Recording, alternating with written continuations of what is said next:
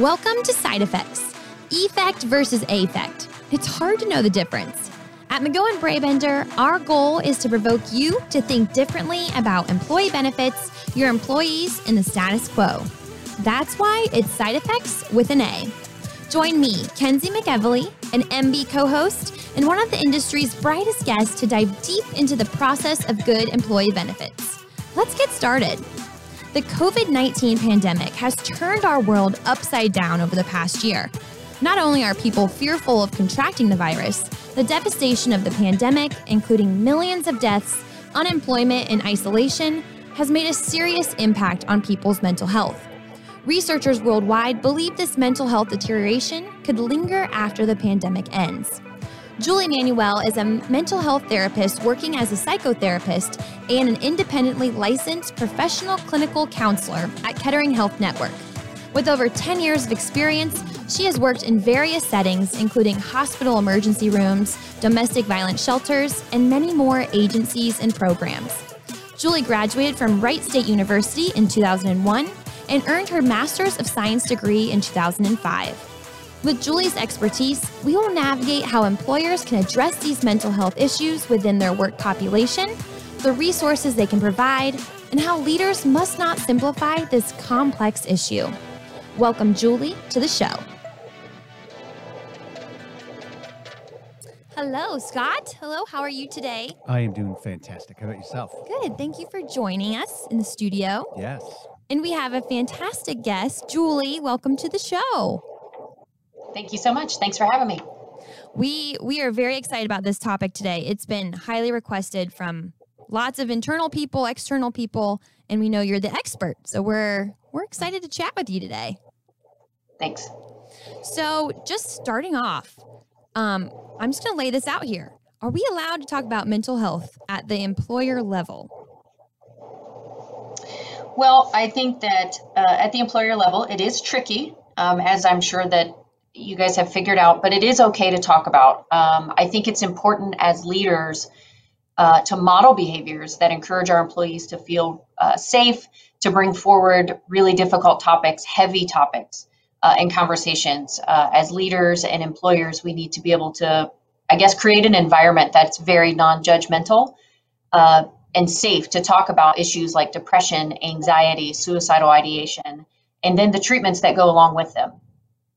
Hey, Julie, once, hey, thanks for, uh, once again, thanks for being here. Why do you oh, sure. think, why do you think we don't talk about this important issue more?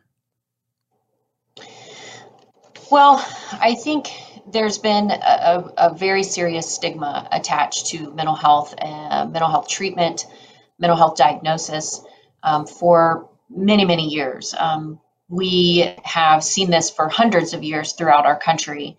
And I think that it is just now becoming more of a hot topic. I think it's become really highlighted throughout the COVID pandemic.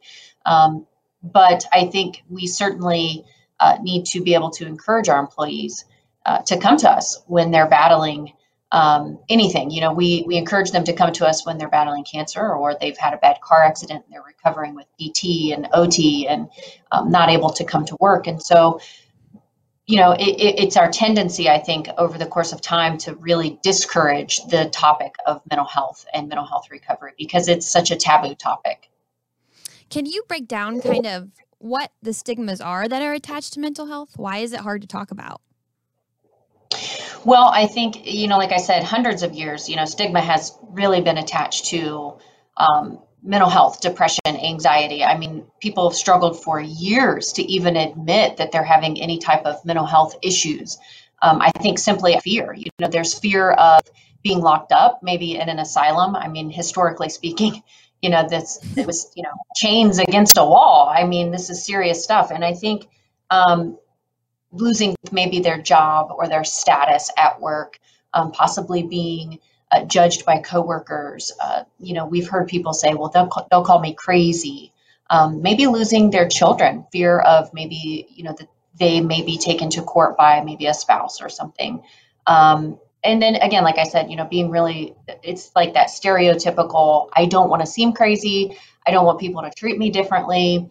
Um, so they, they become very fearful to even ask for help or, or even admit that they need help. during really difficult times in their life. So, do you think um, you're you're the expert, right? So you're the smartest person in the room. oh, I don't know. absolutely. yes. Well, but when you think about this too, so do you think these issues are more prominent today, or basically, or do you think that we're just finally beginning to speak about things that we just pushed underneath the rug or hid from uh, people? Yeah, you know, like I said, I, I think I have a, a real fascination with um, the his, historical uh, basis of mental health and how it's been um, really how we as a society and as a country have uh, treated folks with mental health issues over the course of years. And, and I think that every generation has really dealt with their own type of mental health issues and crises. Um, I think what's more prevalent today is the courage of people to be able to speak up and speak out about um, maybe their battles with mental health and substance abuse issues. I think it's been a real uh, tradition, I guess, if you will, to keep the family secret of someone's loved one maybe being locked up or maybe can, uh, you know, completely have a diagnosis of anxiety or depression or substance abuse, even addiction. I mean, we think about the opioid crisis, and it was just such a stigma attached to that for a long time. So we've be, we've started to let the cat out of the bag. So I, I don't necessarily think that it's been it's just more predominant today. I think that it's just okay to talk about, becoming okay to talk about. What do you think that courage comes from? So if we were like hiding that in the past, but all of a sudden people mm-hmm. maybe are willing. So what do you think that comes from? Well, I think a couple things. I think one is is um, knowledge. You know, I'm I'm a big believer in knowledge is power, and so I think the more education that we have related to um, the the disease of mental health and substance abuse, I think it becomes more um, okay for people to say, "I have depression," just like somebody would say, you know, "I have cancer." Um, I think that it's just more of an education based uh, tool now. But I think more than anything, I think people are realizing um, that it's okay to not be okay because you know the technology that's out there you know social media that we're so connected to so many different people across the, the world that i think we're just really seeing um, kind of a, a flare for that it's okay it's okay for me to say yeah I, I take an antidepressant and not be ashamed of it I will say that made me think of Demi Lovato's song "It's Okay Not to Be Okay," mm-hmm. and yeah. it's yeah. it's like the anthem of our 2020 2021 life. Yeah, it really is. It really is. Yeah, and we and you know we've encouraged that so much with uh, so many of our people and um, and all of our marketing that we've done for like first responders and things like that. You know, it's it's just so important for somebody just to simply say, you know, look, it's okay. You know, I, I totally get it. It's okay that you're not okay right now. We're going to help you get back to being okay. Right. So it, I, this brings me into like a two part question talking about the employer employee relationship. How can employers identify that some of the people that work for them might need help? And if they don't come to their managers or their HR team and ask for it, how do we help them? You know, that's really difficult because we never really want to assume what is happening in someone's world. Um, you know, I, I use the analogy a lot with my team when I'm when I'm teaching and doing trainings is that it would be wonderful if we were all like comic book cartoon characters with bubbles over our head that said, "Hey, this morning I had a fight with my wife," or "Hey, this morning, you know, this happened," or "Last night I was contemplating suicide." But that doesn't happen, and so it's difficult, I think, for employers to know what happens when people clock out. Um, but I think this is where a really great team comes into play. Um, asking members of that employee's team about the person can certainly help um, kind of learn more about what their day to day life is like. Because as managers, sometimes we can't really dive into uh, the details of their life because obviously we have to stay, uh, you know, as a leader, but it's important to still be human and to look into kind of what's going on in their life. When you think about the, the, the responsibilities like of an employer when it comes to mental health, uh, obviously there are some government regulations in regards to an EAP. If I have government mm-hmm. contracts, right, I might have one. Uh, but what, what are some of the responsibilities that you think are important for an employer to talk about mental health? Mm-hmm. Well, I think the EAP services are, are wonderful, but I think for employers, it's really important to um, negotiate with those insurance companies, and that's something that you know we um, are working with some of our um, different companies now. Uh, is that it's important to be able to provide comprehensive services and to have the employee feel like, regardless of the type of service they have um, or that they seek, that their insurance is going to be able to cover it or the EAP services are going to be there for them. So they need to feel like um, they are safe, you know, that there is security, so to speak, in seeking out the treatment that they need and that they're supported by their employer. EAP, EAP plans are absolutely amazing. And I think that it, it's a real tool to give uh, employees an opportunity to have a few brief sessions, ease the immediate acute crisis, and then you know see what happens from there. And the eap professional can just does a wonderful job of referring them on to the most appropriate services they need then following that immediate you know let's kind of put the fire out.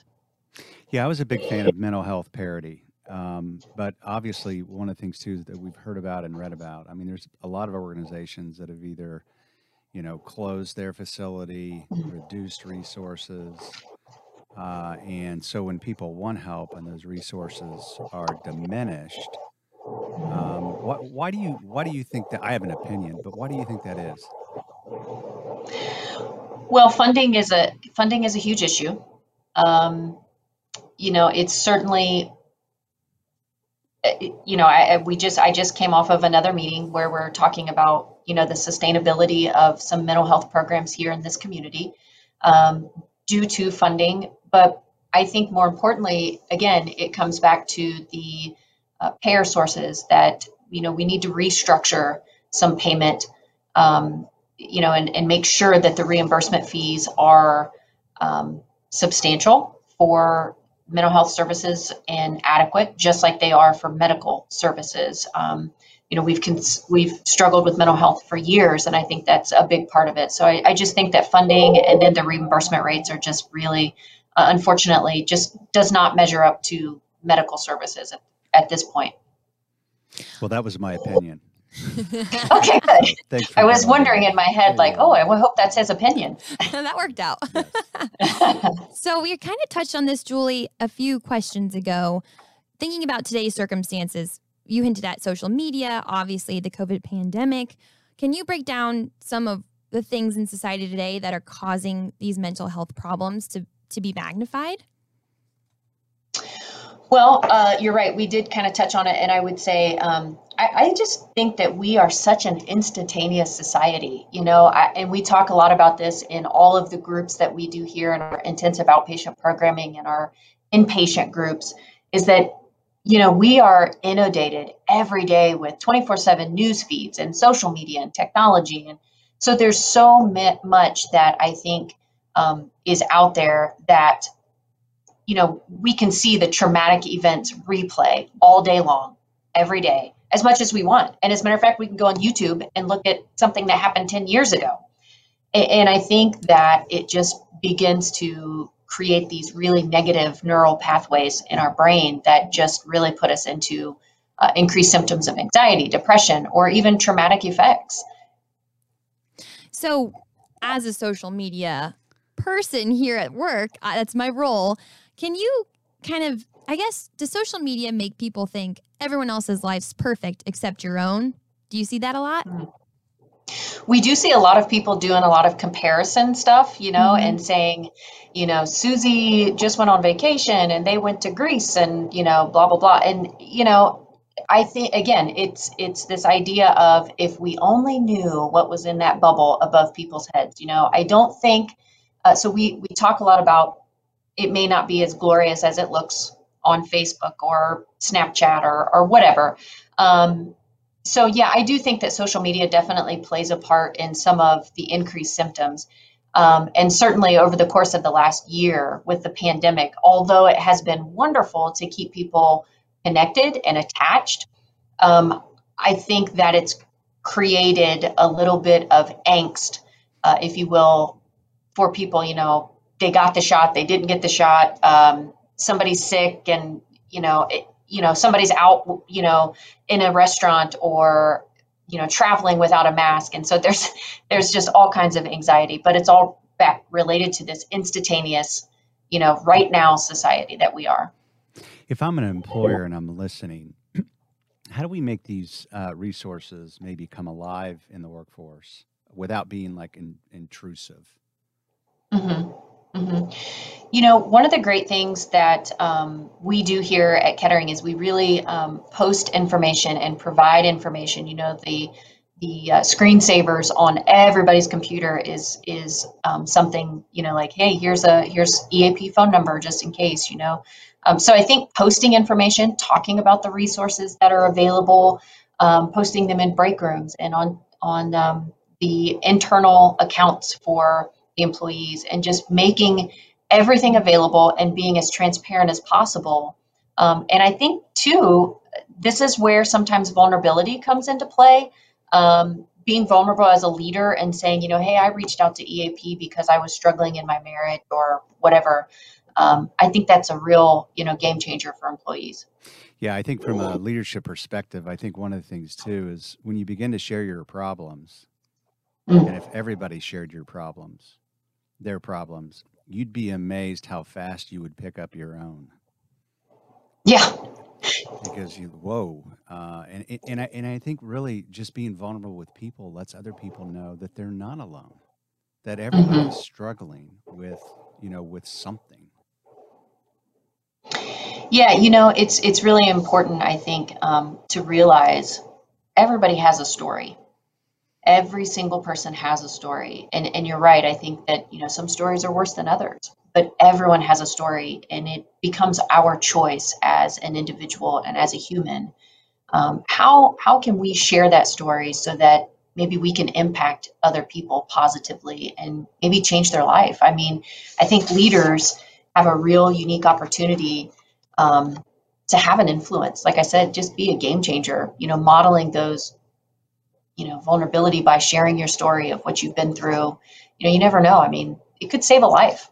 It's really important. Just because you shared a piece of your story so just having that moment of being vulnerable with your staff is really important i think.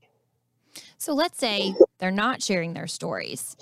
Is there are there any tips or warning signs that you guys share that we that we could know an employee is in a crisis situation or that they need help without getting too mm-hmm. crossing the line you know Right. It's really tricky. It's really tricky. And like I said, you know, uh, again, you know, we don't know what happens once folks clock out and once they leave work. Sometimes it, it, we don't know.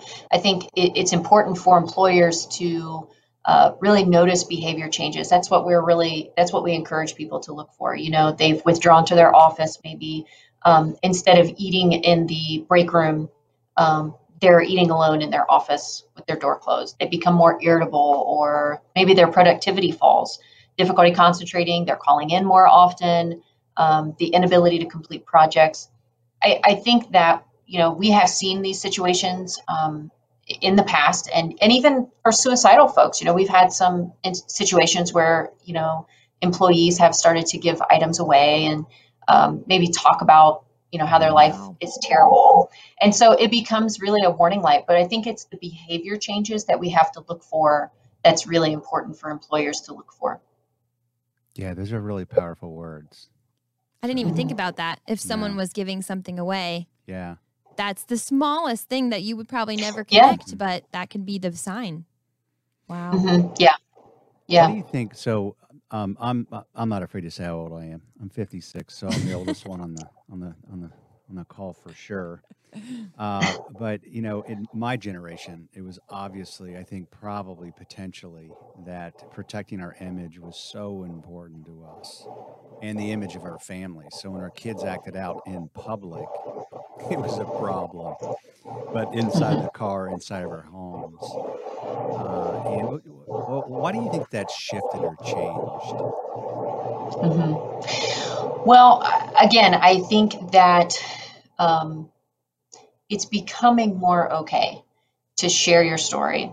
Um, I think that there have been some really important folks that have become vulnerable that have modeled some really important behaviors. You know, um, you know, we see celebrities that you know share their stories and and maybe didn't share their story and you know unfortunately didn't make it through their crisis um, but i think from a historical standpoint uh, i don't think we knew enough I, I, don't think we knew enough about mental health mental health issues how to deal with them um, it, within our employer uh, you know with our employees you know or our family i don't think that we knew enough so i think the education was really lacking and i think that it was just a um, taboo disease that we just did not want to talk about. So I, am really glad and hopeful for the future. Things are changing. And I think that the idea of protecting someone's image or protecting the family image has started to dissipate a little bit.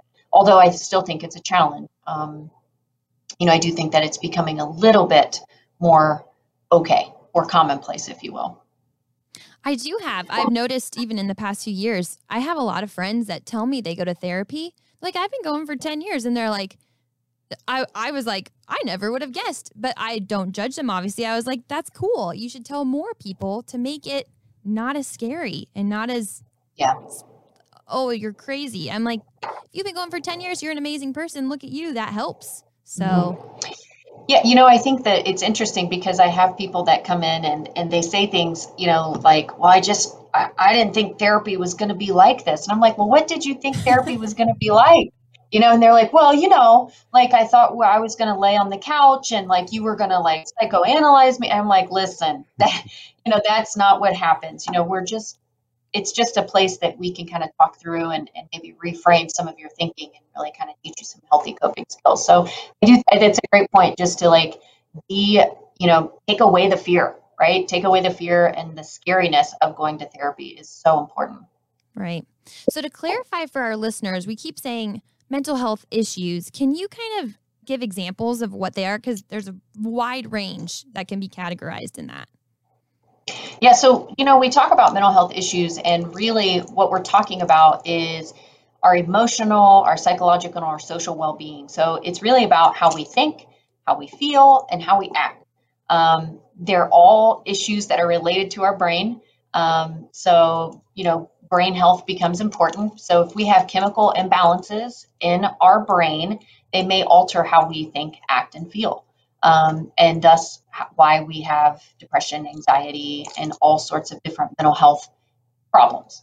Um, you know, of course, we could go way into detail, but you know, the the overall is that mental health issues really are just about how we think, act, and feel. Is there a difference between brain health and mental health? Mental health issues, I mean, that's a great question. Mental health issues really are related to the brain, like I said, because, you know, our brain really um, controls, it's an amazing organ and it, you know, it controls all of our executive functioning and how we think and how we act and how we feel.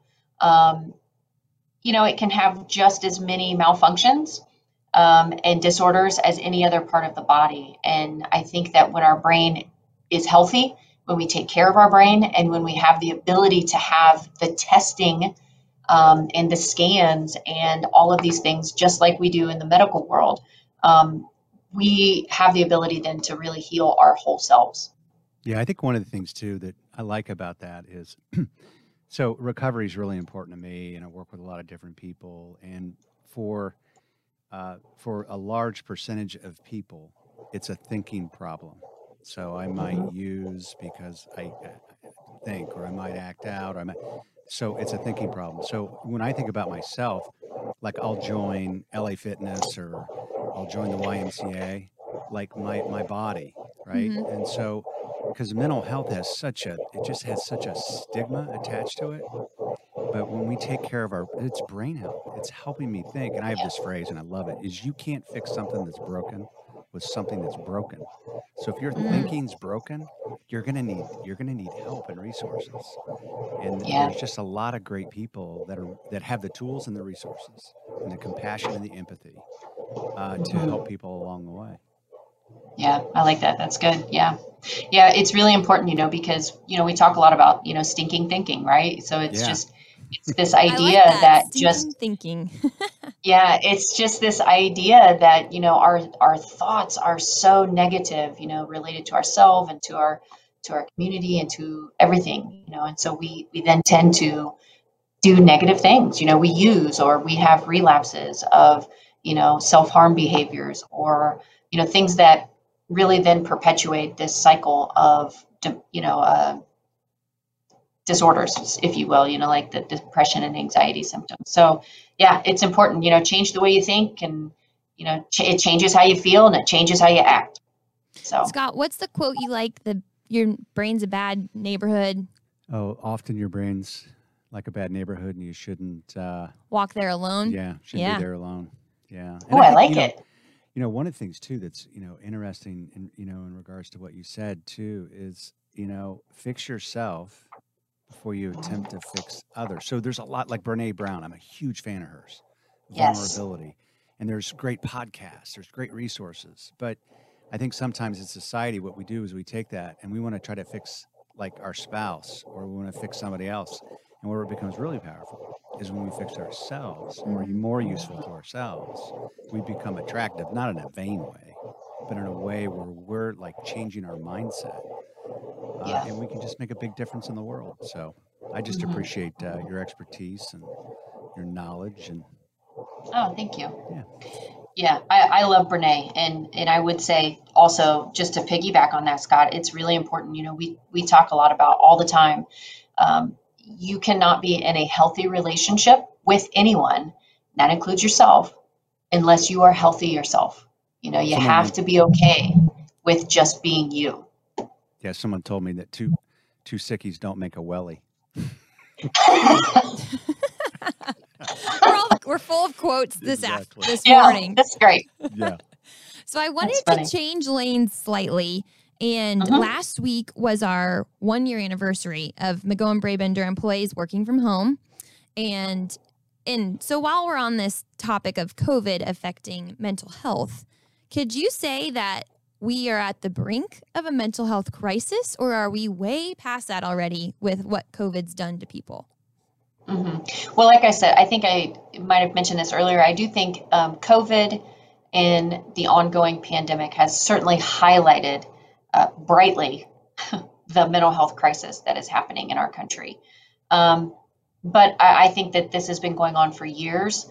Um, you know, the reduction in funding, the staffing shortages, uh, programming closing has really left people with very few options um, when they're seeking mental health treatment and substance abuse treatment. But I do think that COVID and the pandemic has brought it, you know, to the forefront, and we're finally talking about it, and we're talking about how we can fix it.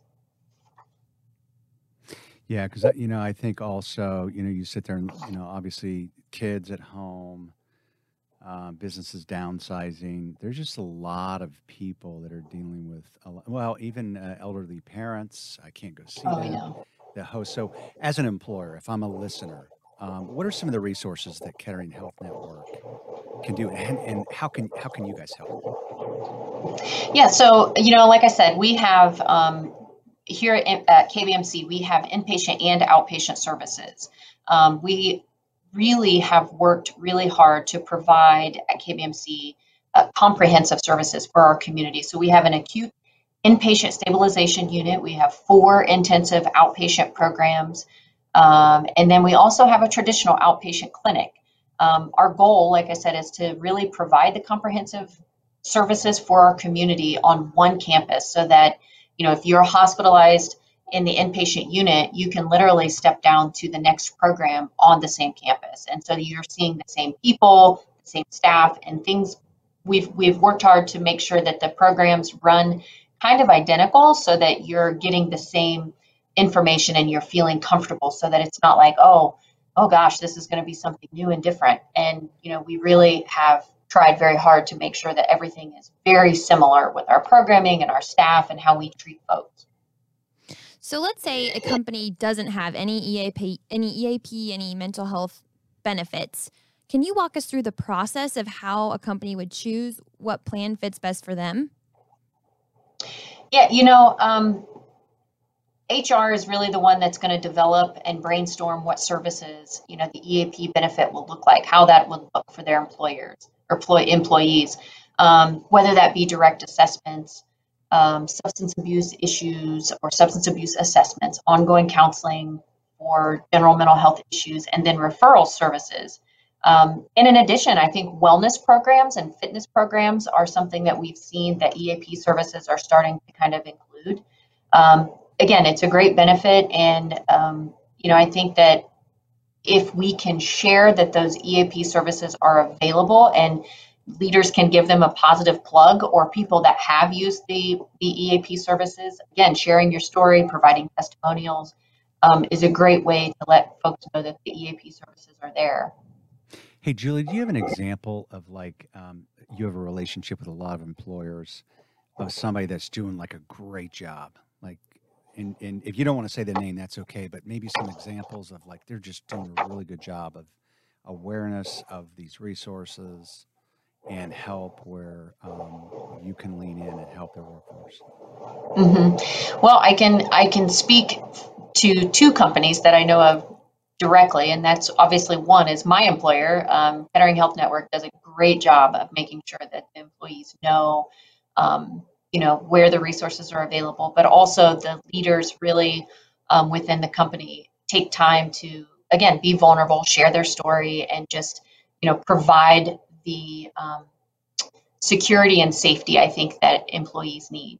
Um, there are also in this community several um, first responder departments, um, be it police department or um, fire departments, that are doing a great job of providing resources to their employees. As we all know, you know, mental health stigma reaches it's that's probably a whole nother podcast on yeah. mental health stigma with first responders but they are really starting to break through um, posting things you know having peer supports um, you know having trainings and just again making making it okay to not be okay following some really traumatic things you know over the course of the last few years we've we've really encountered yeah, one of the things too, and I know we're we're kind of running about, uh, against time, but one of the exercises that w- we'll do here at McGohan Brabender uh, inside of um, different meetings, it's called a red dot exercise. So, like on a map, like a mall, we'll say you are here. But for our listeners too, around if you just go around the room and like uh, what's going on. I mean, because it could be as simple yeah. as you know, um, my my son or daughter missed the bus, and I had to stay home and I'm late. Uh, it could be I'm dealing with issues with my mom or my dad. You have no idea, but everybody puts this game face on when they show. Yeah. But when you Yeah. know people where people are, then uh, this awesome thing called grace is available. Kindness, Oh, empathy. yep. You lean Yep. in, and then fortunately in that exercise hopefully then the leader has the ability to be vulnerable too and then people are like whoa like he or she they deal with like stuff too Yeah. and of course all of us do so Yeah. Game changer. dot. mhm. Yeah. So, Yeah. I go ahead. No, I was just going to say, you know, Scott, I think that just providing that casual environment um, and allowing people to see that the leaders are human and, you know, that grace is available. And, and that is something that we do here at Kettering is just wonderful. You know, we, we try really hard to make sure that folks know that it's okay and that we'll give you grace, you know? So yeah, I think that's great. Love it. Yeah. I was going to ask, how is this mental health crisis that we're dealing with an employer problem? Like, like you said, people might not be coming to work. They might have red dot things going on. How is this not helpful to employers? Well, you know, as employers, you know, we need our employees to be fully present. And, you know, the bottom line is the bottom line. You know, lost hours, lost hours in production, um, causing the company to struggle or your team to struggle. Um, sometimes we've seen historically, we've seen employers get pretty upset and, um, you know, they then it comes into like a disciplinary thing and, you know, then there's conflict. And again, I, we don't know what's happening. We don't know what's happening there, you know, in their life. And so we we try to really just take a, a step back and say, okay, let's create a really caring culture, um, a grace culture, and allow employees to feel like um, if they miss a day of work or they're starting to struggle and their productivity starts to fall, and we're noticing those behavior changes, like I mentioned earlier, um, that you can kind of expect that your leader cares about you and is going to come to you and say, "Hey, you know, is everything okay? You know, what what's going on? I've noticed, you know, X, Y, Z," and and just know that it's not a disciplinary thing because we've created the culture and we've created the environment of caring and grace for them. You know, my dad said for years, he said, Scott, everybody needs encouragement. Mm-hmm. the people that deserve it the least need it the most. And it took me a long time to figure that out. Mm-hmm. But in your opinion, so where do we go from here? Like, if Julie, if you're if you're the boss of everyone, um, what do you do? Like, wh- where do we go from here? What what should be next? Mm-hmm. Well, I think uh, shifting our perspective is key. You know, shifting our perspective on mental health, treating it just the same as you would someone who is battling cancer or recovering from a broken leg, mm. um, encouraging folks that it's okay to come to your employer, to your manager, to your leader, and letting them know kind of what's going on.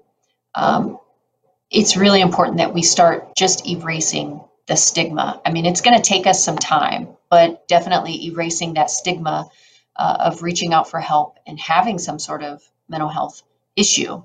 We need to, as leaders and as humans, um, really start sharing our story and again, just creating a culture that is caring and grace filled so that everyone feels like it's okay. You know, we can, no matter what's happening in my life, when I leave work, I can come to work and I can feel like my employer, you know, cares about me and supports me, um, no matter what I'm going through. Well, Kenzie, before we wrap up, I'm going to call and make a uh, an appointment with Julie. I'm going to go see her. I think I want to Julie too. Sweet, come on over. Well, Julie, thank you so much. We appreciate your time. the The last 40 minutes have truly flown by. I've really enjoyed this conversation. Oh, so thank, thank you, you for yeah. joining us. Thank so, you so much for having me that is all for this episode of Side Affects. And if you would like to reach out to Julie, we will add all of her contact information on our website. How else can they get a hold of you, Julie? So they can reach me, uh, my email, julie.manuel at ketteringhealth.org. And then you can look at our comprehensive services on our website at www.ketteringhealth.org. Perfect. If you have any questions or comments, uh, listeners can email me at kenzie at healthierbirthdays.com or scott at healthierbirthdays.com. And thank you all for joining us. We will see you next time on Side Affects.